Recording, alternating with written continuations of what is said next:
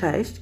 Większość uczniów klasy trzeciej liceum przerobiła już z pewnością dział kwasy karboksylowe i natknęliście się pewnie w podręczniku w tym dziale na sól o nazwie etanian sodu bądź też octan sodu i była taka informacja, że sól ta ma odczyn zasadowy.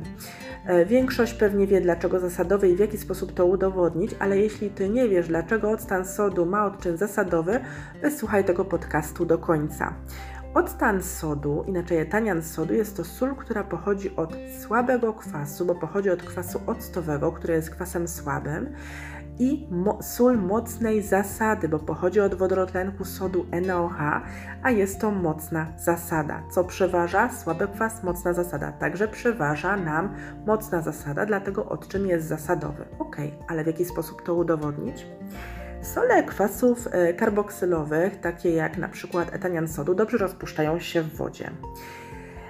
I teraz między tymi jonami etanianowymi, bo rozpuści się w wodzie, czyli powstanie nam co? CH3CO- i Na+. I teraz te jony etanianowe, które pochodzą z dysocjacji tej naszej soli, reagują z cząsteczką wody. Jest to reakcja hydrolizy i w wyniku reakcji jonów etanianowych z cząsteczką wody powstaje nam kwas octowy i jony OH-. Powstały nam jony OH-, które świadczą o odczynie zasadowym. Dlaczego ta sól ma odczyn zasadowy?